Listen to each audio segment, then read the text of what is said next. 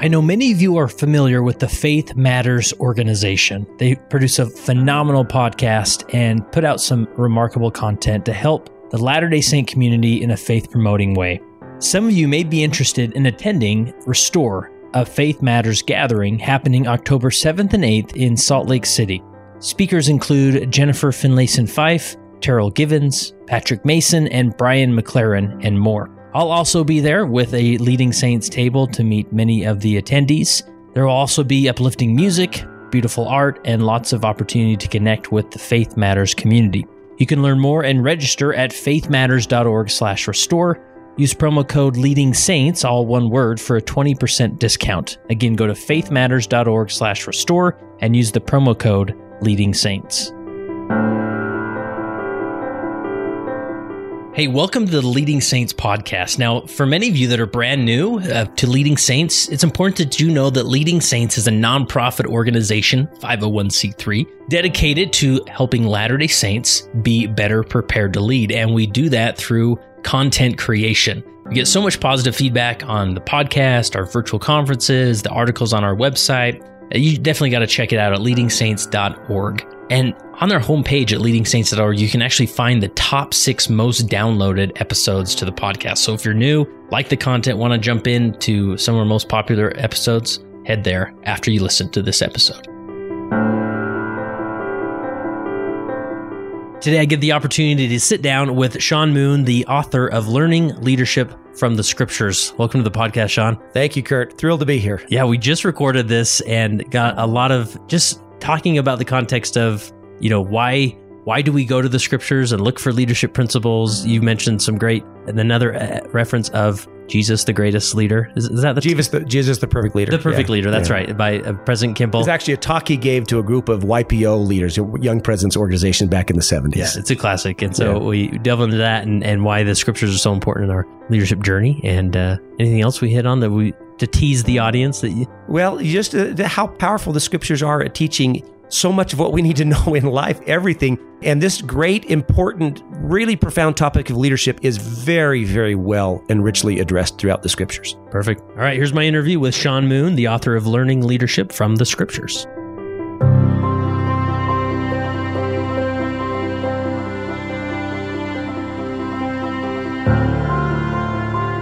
All right, Sean. So you recently wrote the book "Learning Leadership from the Scriptures." So has this been like a like it's been on your mind for decades, and you finally sat down and wrote it? Yeah, it has. I love the topic of leadership. I've spent really my entire career studying it, writing about it, teaching it all over the world. I've I've had the privilege of teaching executives and leaders on every continent except for Antarctica. So Oh, nice. if you're going, I'm in. I'll carry your bags for you. so I've, I've always been really started as a missionary. This idea around how do we lead? How do we influence? How do we make a difference?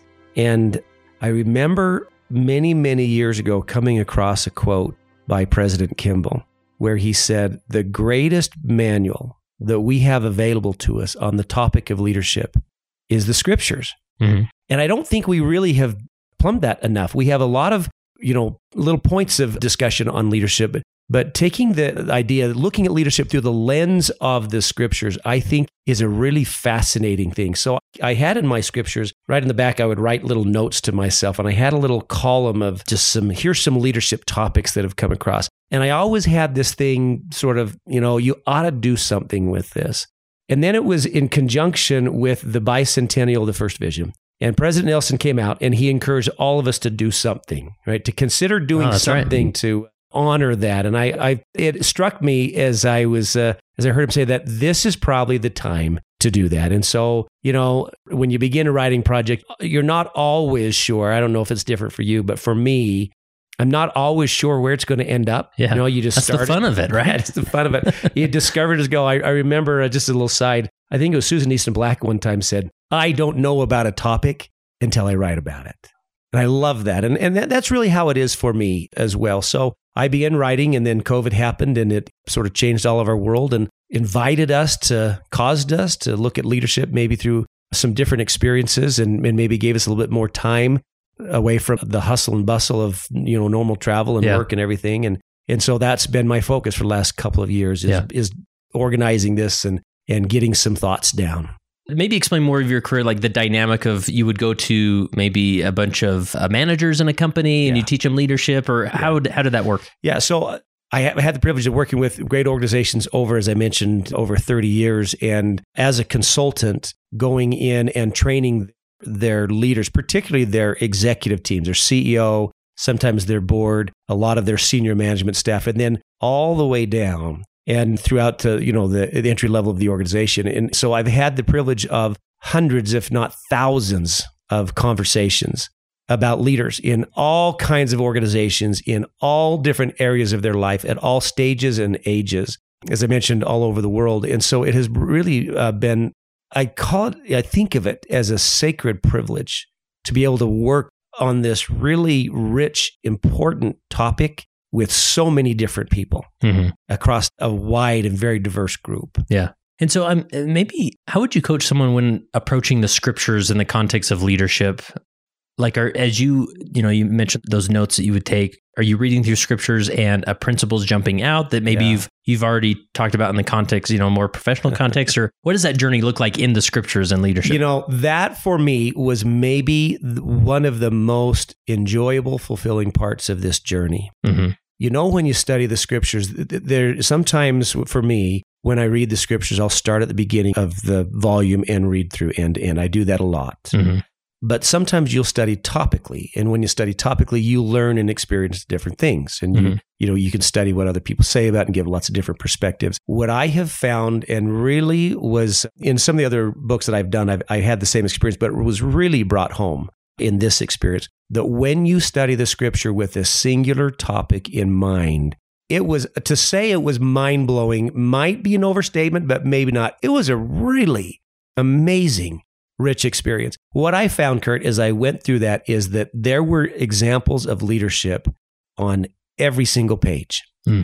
And I knew as I began writing this that this was just for me, just a start of getting the process going because there is so much there on the topic that, you know, this is about 300 pages or so. It doesn't even scratch the surface. And since the book has been published, you know, I've, I've had hundreds of other, well, what about this? And what about, there is just so much there. I mean, think about, think about studying the life of the Savior as an example and model of leadership. In fact, the article that piqued my interest so many years ago by President Kimball, I think is entitled Jesus, the Perfect Leader. Oh yeah, Remember that? Yeah. And it was, it was one that we got as a missionary. And, and that's where President Kimball said, use the scriptures as your manual for leadership development.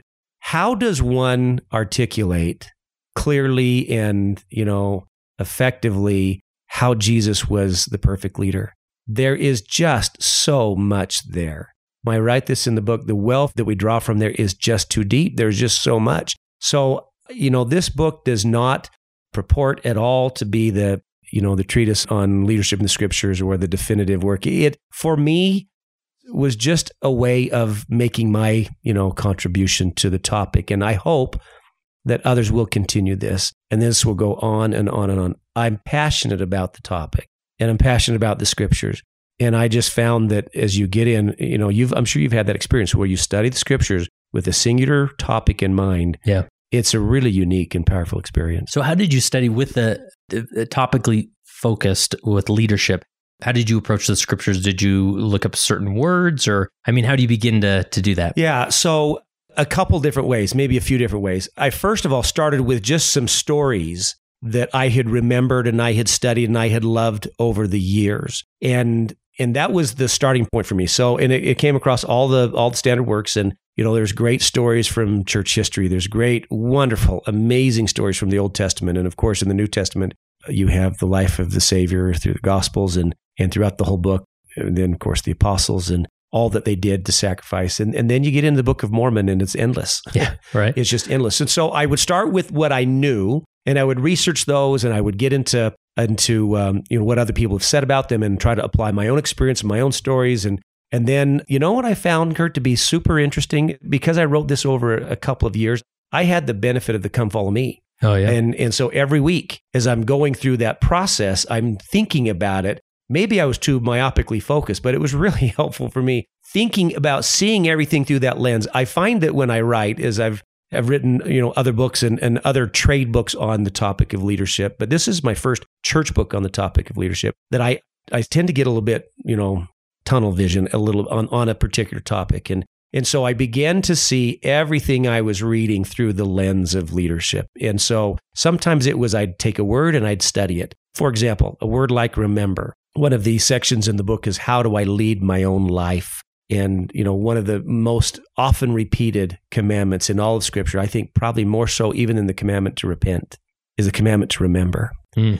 And I counted up, you know, 613 times where we've been specifically commanded to remember. And as soon as I put 613 in the book, you find so many more, right? so one of the challenges I'll suggest is you find more because every covenant we make, every law that is all designed to help us remember. So that's just one example. You take that word and you study it and you find out where it comes and you find that it just opens the yeah. lens. Yeah. So let's go back to maybe some basics here because I think like you take the maybe the a typical individual who's called as an elders quorum right. president or a relief society president and you know they're not thinking you know they haven't had a career where they're you know eyeballs deep into, uh-huh. into leadership principles and concepts. And so they're like, I think leadership, I'm just like, I'm supposed to show up, make sure like goals are reached and right. everything's working. Right. So, I mean, how would you, and with that, and maybe they don't even have the right lens to begin to even find leadership principles in the scriptures. So, how would you even begin to define what leadership is so we can actually look for it in the scriptures? Really, really important question.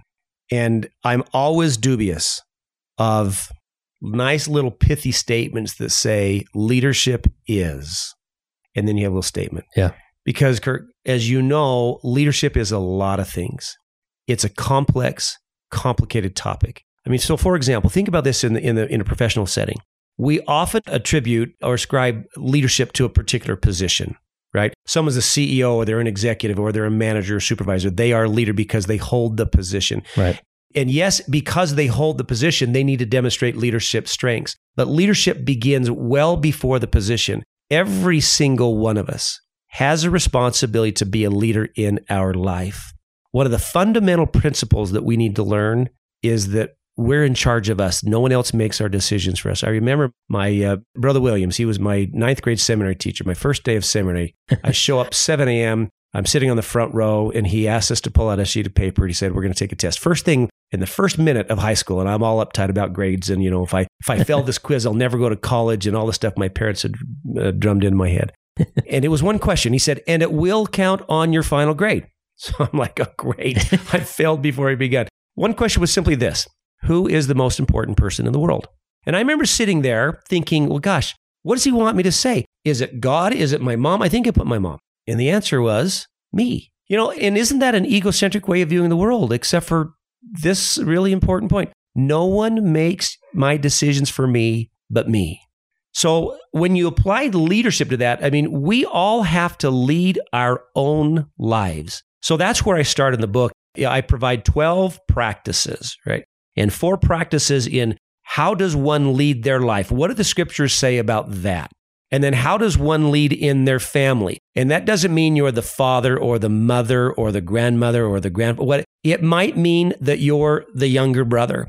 And can you be a leader in your family regardless of where you are in the pecking order? Could you be a second cousin? Yes. The point is that all of us in our roles at all times need to be leaders and we need to separate the notion of leadership from the position of leadership. Mm, yeah. Stephen Covey used to say this, and I love this. He said, Leadership is a choice, not a position. And that's what we make. And then I have a third section of the book where, yes, when you get the calling, you need to demonstrate leadership abilities. And so when we think about that, we think about, yes, the bishop and or the stake president or general authority or but what about the deacon's quorum secretary? What about the librarian? What about the girls' camp cook, right? Every calling requires leadership every calling. Yeah. So that's sort of the the idea. When I think about leadership, I have a definition of leadership that is something about the ability to influence yourself and others in achieving sustained results. Not just results today, but results tomorrow and the next year and the next year. And as we achieve, achieve these results, leaders, we convey a sense of vision and we develop trust and we establish confidence in those who, who, uh, who follow. We help remove barriers and we inspire the best efforts and lift other people around us and hope to magnify the talents of other people. In the process, we not only develop our own leaders, but we're developing leaders around us. So you, you think about that. I mean, leadership is a lot. It's a lot of things. Yeah. Yeah. And, and I guess it begins with, you know, we obviously results play a role in what leadership is. And, you know, there's the results we're trying to aim for. But it really begins, you can't have results without that vision of, you know, what the Right. what it is we're actually trying to have result. Right. And if you're, and Kurt, if you're leading a ward, then you need to help create that vision of a ward. Yeah. I'll give you an example of that. When I served as a bishop, we had the opportunity to help everybody, you know, create a vision for their life and what. And I learned a very, very interesting thing that when I, and as a bishop, we made the change to have our focus be on the temple and being able to attend the temple and all that that requires to go to the temple and then engage in, you know, the, the temple experience and sort of have our lives centered around how Christ is the center of all of that. It changed everything in my ward, right? So when you have the calling, you create that vision. But I would suggest that just as important in our own lives, do we have that sense of vision for who we are, for who we really are? Mm-hmm. Does, do people really understand? And the answer is do we really understand? No, we don't even have the first idea of what that really means Yeah. to be a child of God. What does that really mean? It's worth deep thought and deep discussion and deep contemplation, or what I would call deep personal leadership work. Yeah. And it's so easy to fall back on some of those cliches of, you know, leadership and vision, like, oh, we're gonna, you know, write it on on a plaque or Right. put and, and that's fine. You can do that, you know, put it on the wall. Maybe we'll read it, you know, together. But like you said, it almost goes back to it starts with the, our uh, personal vision of ourselves. And I always go back to the life of Christ that that truly is where he got his power is he, he was a hundred percent satisfied and aware of who he was. Yeah. And he could walk into any room Yeah. and be do you know, and that's where we get these stories. right? Everything he did Yeah. was consistent with who he was. Yeah. Is that marvelous? Yeah, it's awesome. Think about that. The first practice I have of the 12 that I highlighted in the book is to know your identity. Do we really know who we are? And do we behave at all times and at all places consistent with that just as uh, just as the Savior Yeah. modeled? Yeah, and so and I think that you know in the context of like an elders core relief society, there may be this sort of this cast vision of like we're going to increase attend- attendance or Sure. ministering efforts or whatever, but to to go back to and this is at the core of the of our doctrine is we want everybody to be a little bit more familiar with who they are Yeah. and have a vision of who they are, and then the, the other stuff sort of takes care of itself, right? Yeah, if that's your foundation and is clearly understood and lived, it serves as a foundation, provides you the bedrock. yeah, Yeah. that's awesome. Yeah. Um, Now, by the way, Yeah. I, I don't throw vision and goals and uh, and all those things. Uh, th- those are super important, Yeah. right? And I talk about those later on. How that is a critical part when you're in a calling that requires that. You need to be prepared and able to engage in those really critical Right. leadership skills. And would you say there's like a foundation that you have to lay first before you can get to that? And maybe we jump on those goals too quickly without laying a foundation. Is that fair to say? Or Yeah, I think so. I mean, this is probably a bad analogy because it comes from a corporate setting, but I, I was working with an organization a while back, and I remember I walked into this beautiful room. It had the plush carpet and the cherry wood walls and mahogany table, and is all decked out. And these leaders were sitting around this table. And I noticed as I walked in that on just to the wall was this beautifully framed copy of their mission and vision, right? This is who we are. This is our purpose. This is what we stand for. This is what we aspire to. Yeah. And I went over there, I read it, and I remember thinking to myself, that's pretty good. I like that. I'm pretty critical of those things. I help organizations create those things. And so I'm pretty critical. And I remember thinking it's pretty good. I decided I would test it. So the people come back from break, and, and I said, on the wall is this beautifully framed copy of your organization's mission, vision, and values. Now, Mhm. nobody look at it. Can anyone tell me what it says? And have you ever been in, in a room where their eyes just go down, like, please don't call on me? I said, all right, don't quote just the gist. What's the gist of what it says? Anybody? Same thing, right? So that led to a really interesting discussion about what's the point. If we have no idea about what the gist even is, what's the point? Our lives are the same way. We need to, part of, I think, what we're here on earth to do is to gain a sense of perspective about who we are and what that means. And when we understand that, how can we bless other people's lives through that realization, right?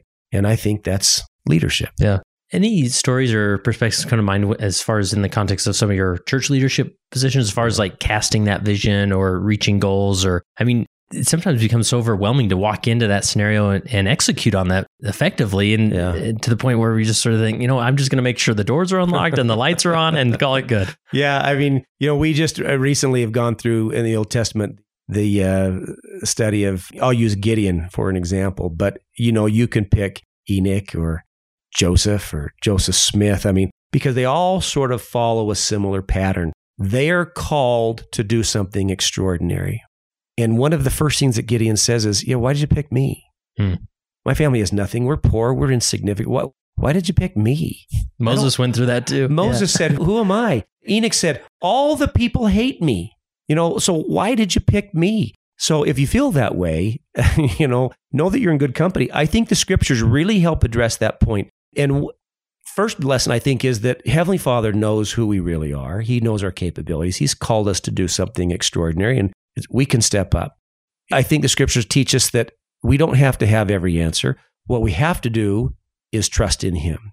I think being an effective leader in the church is probably a whole lot less about doing all of the right textbook leadership things and a whole lot more about trusting in Him and following the Spirit, doing the things that we feel like, you know, we should do. And yes, along the way, let's set goals and let's hold people accountable and let's have those kinds of discussions. But so many of us, uh, when we get that first calling, it's like, gosh, I, I don't know what to do.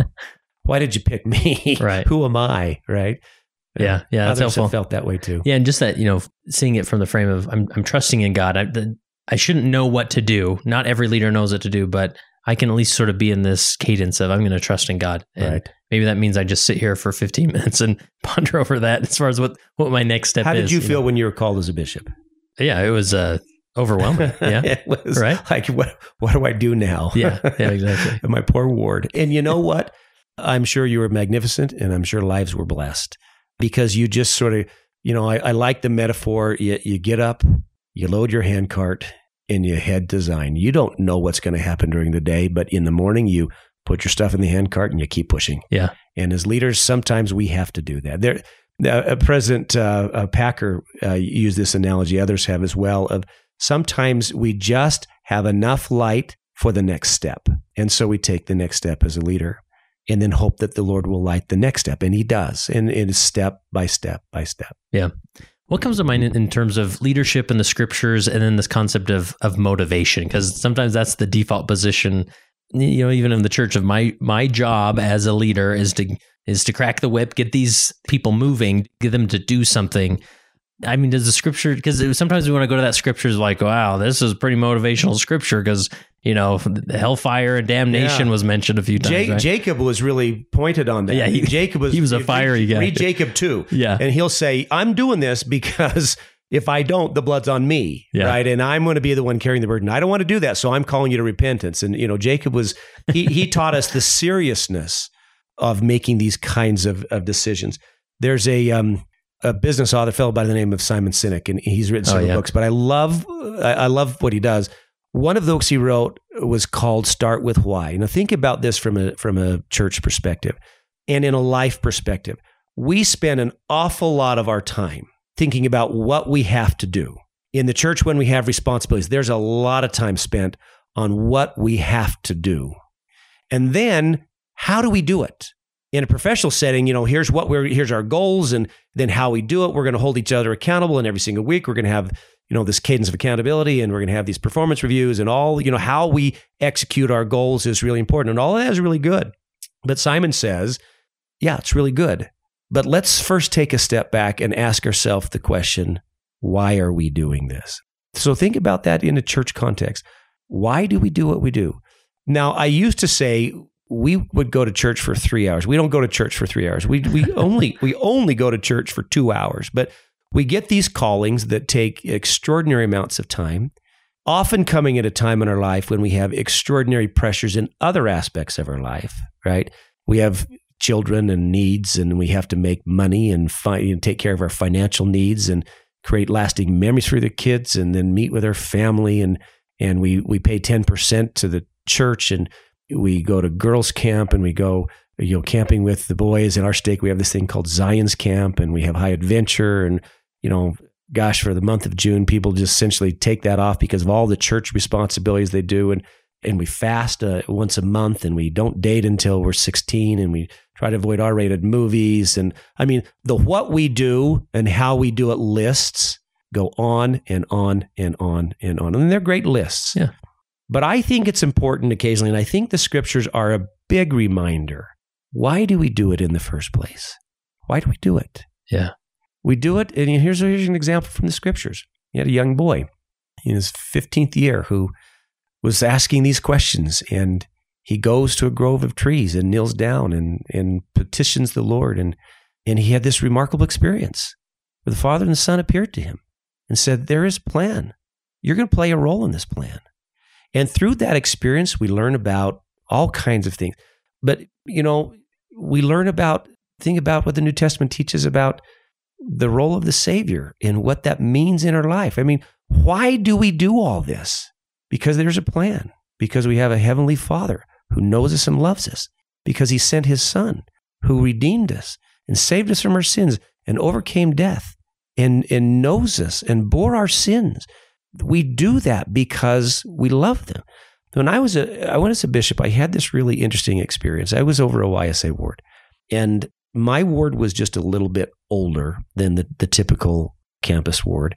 So I had a lot of professionals, people who were are out working, but some who weren't, and just kind of scraping by and getting into life, and you know, and so tithing settlement free was always a very, very interesting experience. I would ask these kids who I knew had no money, no money, and you know, how am I going to make my rent and buy my books or go on a date or, and I would say, so tell me about tithing. You're full tithe person? Yeah. So I'd say, well, I know your financial situation. Why do you do this? Kurt, I expected them to say, I do this because I know the Lord will open the windows of heaven and pour out blessings so great that I won't even have room to receive them all. yeah. You know what? They never said that. Never. You know what they said? I love the Lord. Mm. Why do you do this? Because I love the Lord. I think that's the scriptures are trying, you know, yes, why do, because hopefully we are learning to love the Lord through the scriptures. And that's the motivation behind all the what and all the how of what we have to. Yeah. I love how you reference, uh, you know, all these different stories in the scriptures, individuals, they were asked to do something remarkable, right? Yeah. There was a, some have framed it as a larger story to step into and how God takes the such ordinary people and makes them extraordinary. over and over again. Yeah. And to say, and even the way he, he created our minds, we are wired for story, right? Yeah. It's not a, a bunch of math equations in a Bible and he said, here it is, you know, th- this should help. He gave us a bunch of stories and said, I want to show you again and again and again how I made ordinary people remarkable, and I can do that for you too, right? Yeah. And that that's the essence of of leadership is that expansive, transformational experience that we can I, I- have. I, think so. And one of the things I think the scriptures really help us appreciate is the sort of the beginning, middle, and end of that story. Mhm. Because when we're in the middle of it, or we're in the beginning of it, all we see is what's happening right here and right now. And we might feel like Enoch, who says, I, I can't do this, and all the people hate me, and I don't like to, I don't want to open my mouth.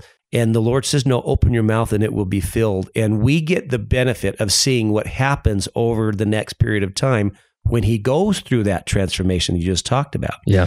So I think it teaches us a lesson of perspective, right? So, for example, and I use this, I have a section on time management. I use this uh, because I think time management is a critical part of leadership. In, in that, I, I use this example. I think it also applies to just general perspective. You have Moses, who had basically left the hearth of Pharaoh. He had entered this life that was very different than what he had known as a child, and he had sacrificed some of the worldly pleasures to be obedient and to follow to follow his calling.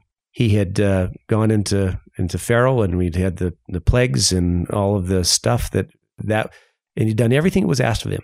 And then he's leading the children of Israel out of Egypt into the promised land, and what that forty year journey was going to be. He didn't, I'm sure, maybe he did, but my sense is he didn't really know all that that was going to entail, and and so the hard things are just getting started for Moses.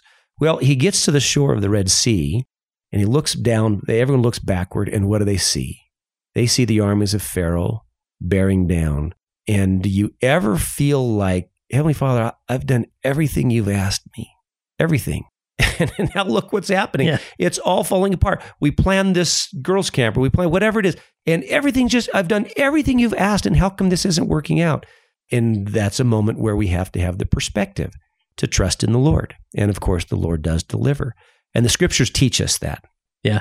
How did you go about like what was your thought process as far as organizing this book? Because I guess going into I expected just story after story and then, you know, principle A and principle B. Yeah. But what uh, I bet it was, I, I, don't know. It seems like it would be a challenge to figure out how do you organize a book to talk about learning about leadership through the scriptures. You know, it it wasn't particularly easy because, as I said at the beginning of this, there's just so much there. It's so rich.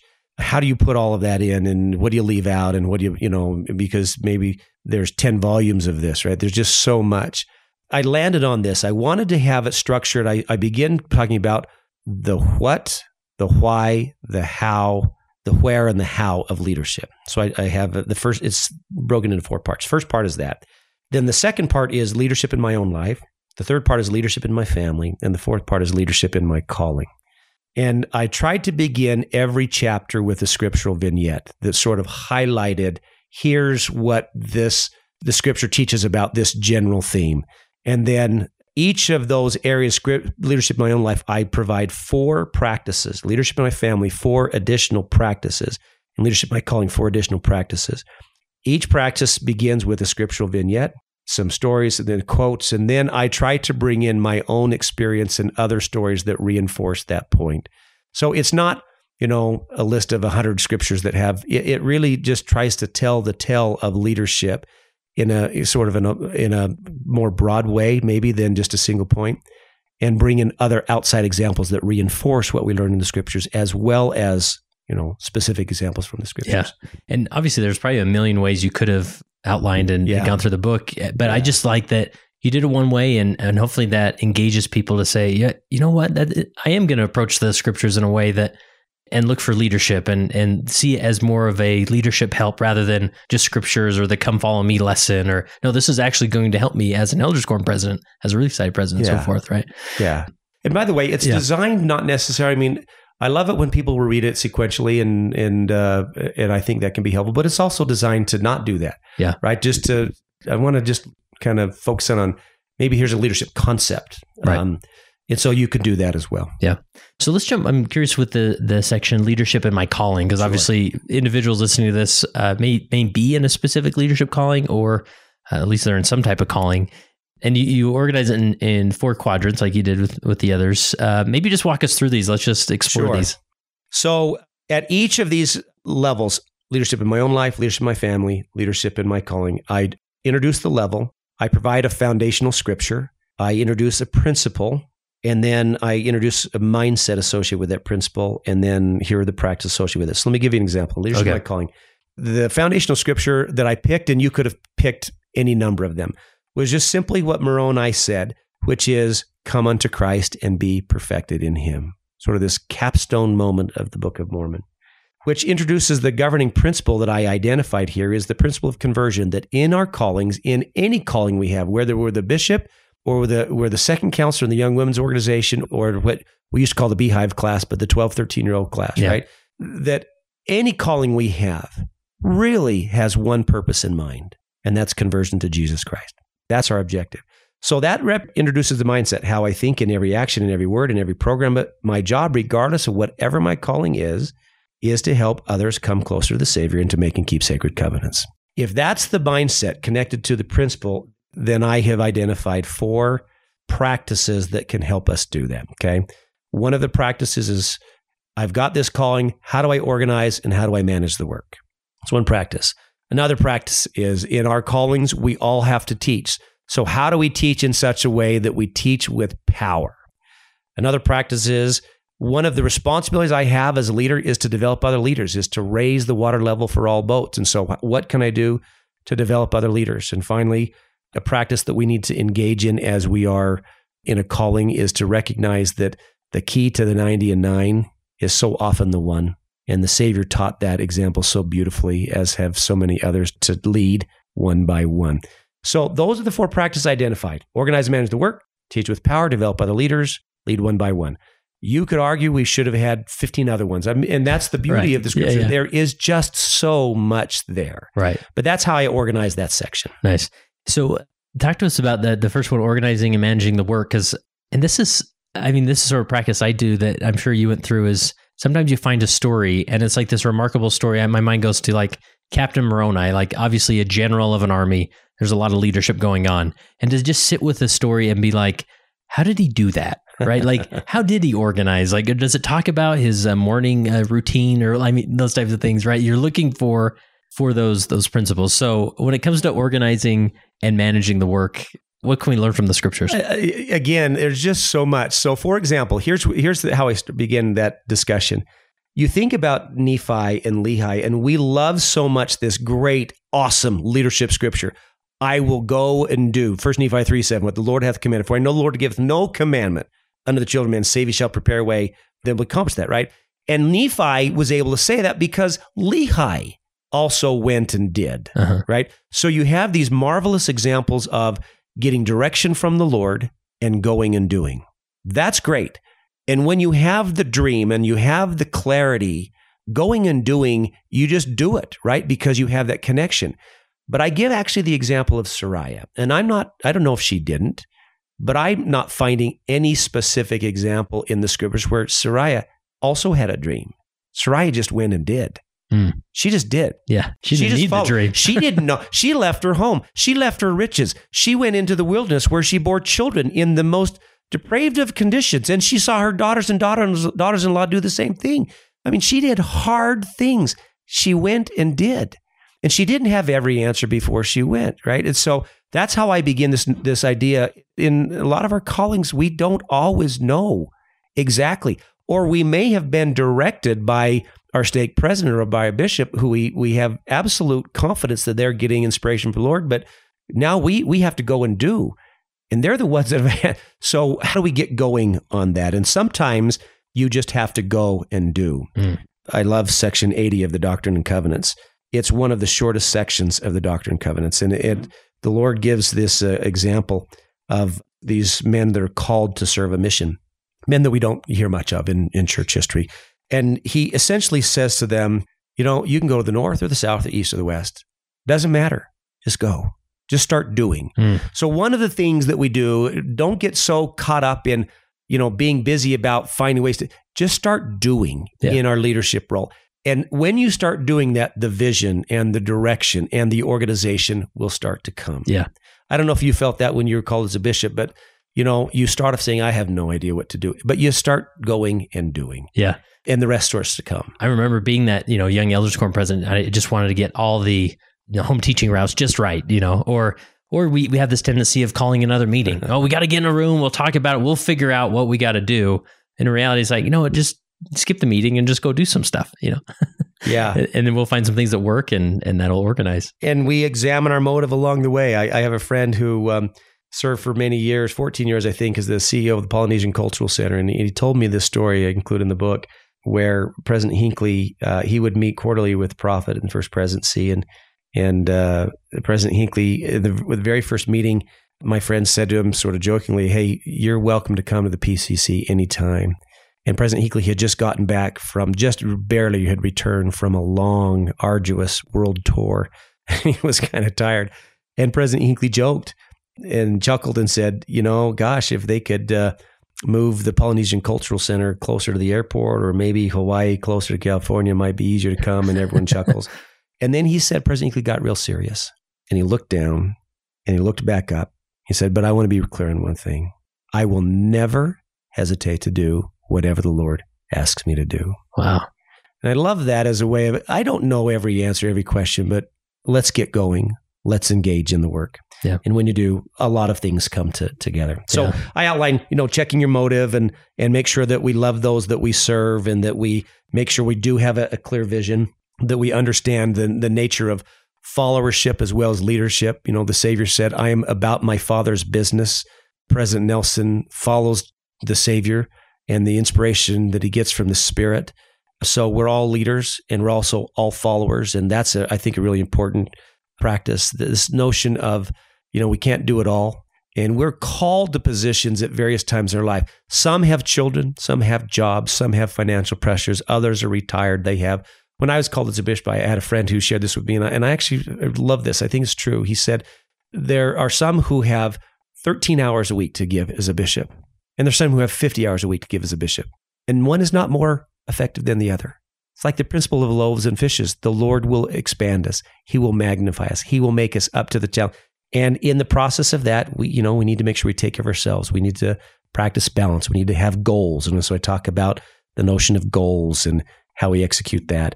Using meetings as a time to instruct and, and give counsel and what the scriptures teach. This notion I talked about with going and doing. And, and then throughout this whole thing, what do we learn? How can we be better? How can we evaluate every day and assess next time I'll do this differently? Yeah. So that's the idea of, you know, organizing and managing the work and Yeah. what the scriptures teach throughout that. You also talked the teach with power, which I think we we almost see teaching as syno- synonymous with uh, leading. And is this the section you used? Uh, was it Alma talking to his son? But you you do it in a context of teaching, right? Which I don't. You don't always because he's instructing his son. Rather, he's not necessarily giving me a teaching lesson, but you, it frames it well in, in this concept of teaching. Yeah, it, it was Alma 38 that's right. where he's teaching uh, Shiblon and he's, you know, they're on their mission and, and he shares this important counsel. And it's really interesting as you look at that through the lens of teaching. It's, you know, how do we, how do we be effective? How do we teach with power? Think about, go back uh, years in your life. Can you remember a lesson or a talk? Can you? Yeah, I mean, like Why? that. Years, years later, what is it that causes you to remember that? A lot of times it's maybe a certain example or a metaphor or So there might be a story. a story. Yeah, There might be a Mhm. feeling that you felt. There might be a memory that you had. There might be an association. Maybe it came at a time in your life where you needed some correction, some course correction. There are all kinds of reasons why these things matter to us. And, and Alma does a beautiful job in, in walking through how we do that. When we teach, we center our life first on Jesus Christ. Am I a model? We, we are diligent. You know, we can't give a half hearted effort. We're temperate. We don't get extreme.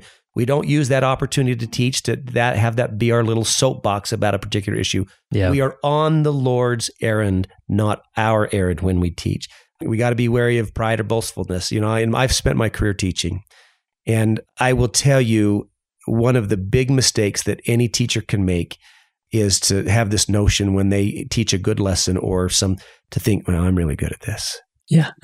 and one of the most uncomfortable experiences you can have is saying that to yourself and then trying to teach your next lesson Uh, right. when it's just That's you so true. when you're not reliant upon the Lord and upon the Spirit. And so, you know, testify boldly, know your audience though, and to teach with love. So, all of these things are things that Alma taught Shiblon, you know, Mhm. how to teach. The the other idea here, I just think about as it relates to teaching, and I'm going to use the I'm going to use the uh, modern prophets as an example of scripture, right? Because we're just about ready to go into general conference, and and what they speak on inspiration is our scripture think about experiences you have with our with our great general authorities and the connections that you feel to them as you listen to conference. And it's interesting, at the end of conference, I'll talk to my family and friends and what stood out. Everyone has a different thing that stood out. Something, some topic, some ta- speaker spoke to one person where someone else, because of what's happening in their life or their you know experiences, speaks to a different person. So it's not just about one speaker. They all have that ability to teach, but I find as I leave a great teaching experience like General Conference, there are some things that stand out that I want to emulate when I teach. One is I want to leave that with a firm reminder and a firm personal conviction in my Savior Jesus Christ. That my testimony is strengthened in Him. Number one. Number two, I feel His love. So when I'm listening to a great conference talk, somehow I feel the Savior's love when I listen to that great conference Yeah. talk. Number three, I come away from that, gosh, I just want to be better, committed to doing and being better.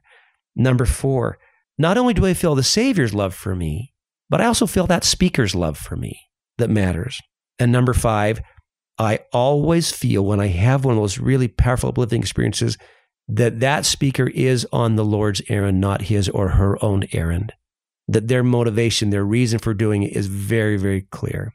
And so I, I think there's a lot that we can draw from, you know, these modern scripture experiences as well. Yeah, yeah, and that, that's another thing I love to pinpoint. Like, not don't just approach the scriptures looking for leadership principles, but general conference, which is sort of our modern day scriptures, right? Absolutely. Yes. And there's uh, oftentimes a lot there to, to consider.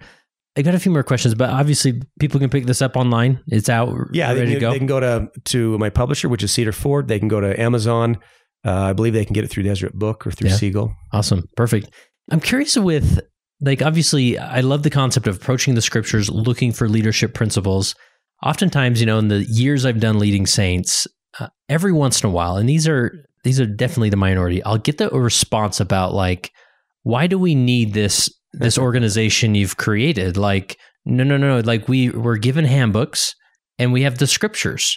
I don't need anything else to lead effectively. And you know, then you could lay President Kimball's quote on that. Like, yeah, you see, like all we need is the scriptures. But then you look at the world and the research, and there's such remarkable resources out there that I don't know.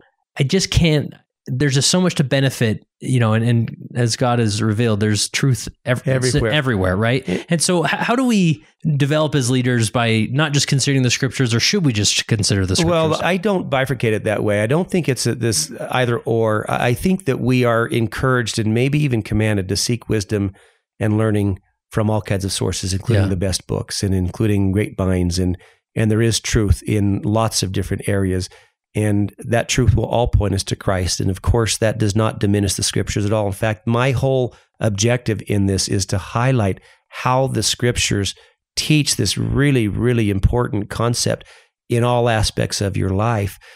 But I, you know, I think you could ask that same question on any topic and say, well, why do we, why do we have to listen to anyone else on anything? Well, because it all points us in the right direction. Yeah. So, you know, I think that we want to learn uh, from the scriptures. We want to immerse ourselves in the scriptures, and we want to learn what other people say about it, and engage in discussions with other thought leaders, and talk about it with our loved ones and our family, and then go back to the scriptures and hear what the prophet has to say, then go back to the scriptures and take it to the Lord in prayer, and then go back to the scriptures. I mean, I think it's all one sort of holistic experience. Yeah. It doesn't, by any stretch, minimize the value of of prophetic counsel or or scriptural counsel. I think it enhances it. Yeah, I, I love that uh, the moment where I maybe learn about a concept or a principle, you know, in a more secular text, and I think if that's true, I'll probably find it in the scriptures. And sure enough, a lot of the time, Yeah. I find it in the scriptures, and then that just enhances the power of that principle because it wasn't this person's first thought; it Yeah. was God's thought that then manifests itself It- elsewhere. it- you know, it really is interesting how the scriptures become such a, a conduit for truth and for information and for answers to prayer. I, I, I remember as a missionary, I had the privilege of working with my mission president and I served in Philadelphia. And it was the end of, uh, it was uh, October. And we were just as a nation getting ready to celebrate the bicentennial of the Constitution. I was brand new in this calling, this new assignment, and like a week. And we learned that President Benson, our prophet, was going to come out. So now you can date me, right? uh, how, how old I am. But he was going to come out to Philadelphia and speak with the saints and celebrate the bicentennial of the Constitution. He was going to visit with us as missionaries. And I remember my mission president turned to me, brand new, green in my role, and said, asked, Elder Moon, can you teach a leadership session? oh wow! Like, Great. Well, what would you like me to say? And he said, follow the Spirit. It was really frustrating to me because I, I wish he had given me some specifics. And I'm telling you, Kurt, I did not procrastinate. I just couldn't. I delved into every book I could find, everything. I couldn't think of anything to say. And so I'd go back to my mission president. He just smiled and said, follow the Spirit. And I remember the night before the prophet was to come. I'm kneeling next to my little mattress that's on the floor. I would say a bed, but it's not even a bed. As missions, we just sleep on mattresses on the floor. And I'm pouring my heart out to the Lord, saying, Heavenly Father, you know that I I've I haven't put this off. I and I had I don't always get answers this way, but sometimes in times of need, we get answers in a certain way. And I heard these voice, these words in my head as clearly as day. And it was this Elder Moon, you teach people every day that they will get answers by reading the Book of Mormon. Read the Book of Mormon. I finished my prayer. I jumped in my bed. I opened my scriptures. I don't remember where I was in the Book of Mormon, but I began to read, and I had the most amazing, remarkable experience where all of a sudden I knew what I was supposed to say. And it may have been what I was re- reading, or maybe it was just because I was reading. But the scriptures become the way we learn, right? And then we round it out with with other experience in our life, but always go back to the scriptures. Yeah. All right. What if there was like you could only share one leadership story or principle from all the scriptures, uh, at least for this week? What is it this week? You know, there are so many, and it is hard to narrow it down. I mentioned Gideon, the reluctant leader who became this mighty man of valor. We we have Moses, who I love so much. We have Enoch. We have you know, Corianton um, is a long answer question because I'm going to get to a specific okay, all comes. right. But you know, one of my favorite sections in the whole Book of Mormon is where Corianton, who's made some mistakes while serving his mission, and he's serving with his father and his brothers, and he's caused great harm. And Alma says, "Listen, you've caused great harm to our efforts, and and yet the Lord, through his father, reminds Corianton, you have a work to do." And I love there's a scripture later on in, in Alma where it says that the church was happy and prospered, and Corianton was engaged in the work, or something that affects. Like you know, it's never over, and we can make grave mistakes, but we can still be forgiven and move forward and be you know be leaders and be leaders in all aspects of our life. So there's so many examples on and on and on, but this is one that I know we've all heard before. But uh, for me, it's worth repeating because I see evidence of this in so many places. The Savior said the key to the 99 is one. I said it a few minutes ago. He visits the people in the land bountiful, and you think about this experience for being there that day.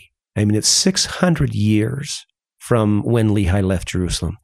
Think about that in context of our life. Do you have any sense as what, what was happening in the world 600 years ago? No, I, in the 1400s. I probably wouldn't even recognize that. I mean, and I, w- yeah. I went back and I actually did a little research on that, and I'm like, yeah, I maybe have heard, and maybe I should. I'm sure there are people in the world who have devoted their life to studying, you know, that part of history, but it is such a long time ago. We even have a hard time putting a point of reference, and that's how long it was from those people then to when Lehi came. Go, go all the way back 600 years, and they've been told, yeah, at some point in time, you know, the Savior himself is going to come here. And the prophets had reinforced it throughout the time. But I mean, I'm sure at some point along those 600 years, someone said, Really? Is that really going to happen? And you get to be there that day, that momentous day after waiting 600 years. And what will the Savior say to you? So they hear his voice. They've gone through this great tumult and, you know, all the bad stuff that's happened and things, the darkness and things have sort of settled down a little bit. And they hear this voice and they don't understand it. They hear it again. They don't understand it. And the third time they hear this voice and they understand it. And the Father introduces the Son, whom I well pleased. And and Jesus comes down and he says to them basically three really important things that, you know, he's here. So he announces in, in his way his own divinity that he lives, that he hadn't forgotten the covenant. In other words, he remembered them, that they weren't forgotten. None of us are forgotten. We're all known. We're all numbered, right? And then he teaches them and he pulls them up one by one. The first thing he does, of all the things that he could do after all of this time, he gives them, it says, one by one, this one by one experience. And, you know, others have said this as well. You do the math, and if they each had, you know, 10 or 15 seconds or whatever it was, I mean, that's a five to seven hour experience that morning. And yet, that's the leadership lesson. He is teaching them that you matter to me, that I have not forgotten you, that I know you. I think as leaders, gosh, if we don't remember anything else, the example of the Savior who connected individually with those he served, that they knew that he knew them and that he loved them.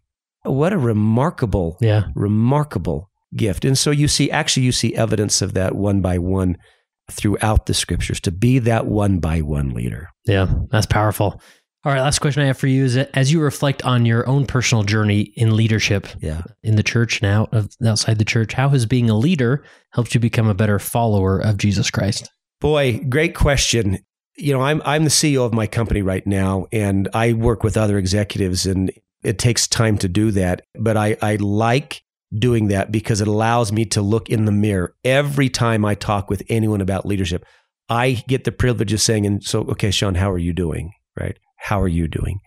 I truly believe that Jesus is the perfect leader. I love the title of President Kimball's article that he is, in fact, the perfect leader, that he set the tone, he set the pace. He was firm when he needed to be firm, but he was always loving. He was always attentive to the needs of the, of the individual. He taught us that it doesn't matter where we are in life, we can still always turn to him, regardless of what we have done. I mean, think of Alma the Younger. Do the math when Alma the Younger had his experience with the angel that helped him course correct, right? His father, Alma Sr., passed away that same year, okay?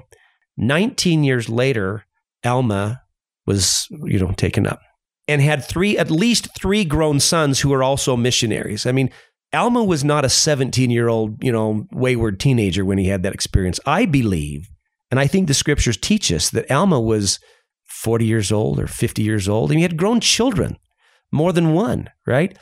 And as firm and as entrenched as he was in his bad ways, it was never too late. I think that's what the Savior teaches us that we can always turn to him. So, as individuals, we need to remember that. And as leaders, I think we have to have that front and center in our minds and in our hearts that that is our job is to help people wherever they are, whenever they are, know that they can turn to him. That that's the whole point of all of this.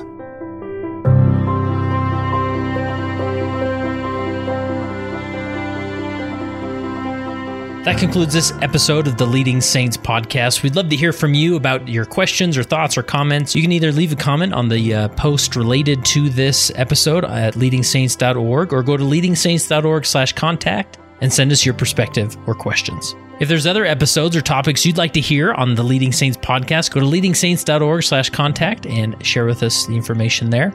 And we would love for you to share this with any individual you think this would apply to, especially maybe individuals in your ward council or other leaders that you may know who would really appreciate the perspectives that we discussed. And remember to attend the Restore Gathering happening October 7th and 8th in Salt Lake City. Visit faithmatters.org/restore and use promo code Leading Saints for a 20% discount.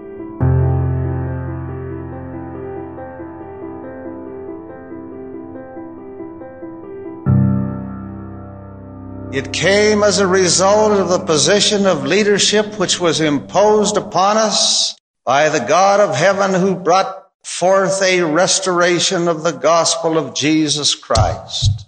And when the declaration was made concerning the only, only true and living church upon the face of the earth, we were immediately put in a position of loneliness, the loneliness of leadership from which we cannot shrink nor run away, and to which we must face up with boldness and courage and ability.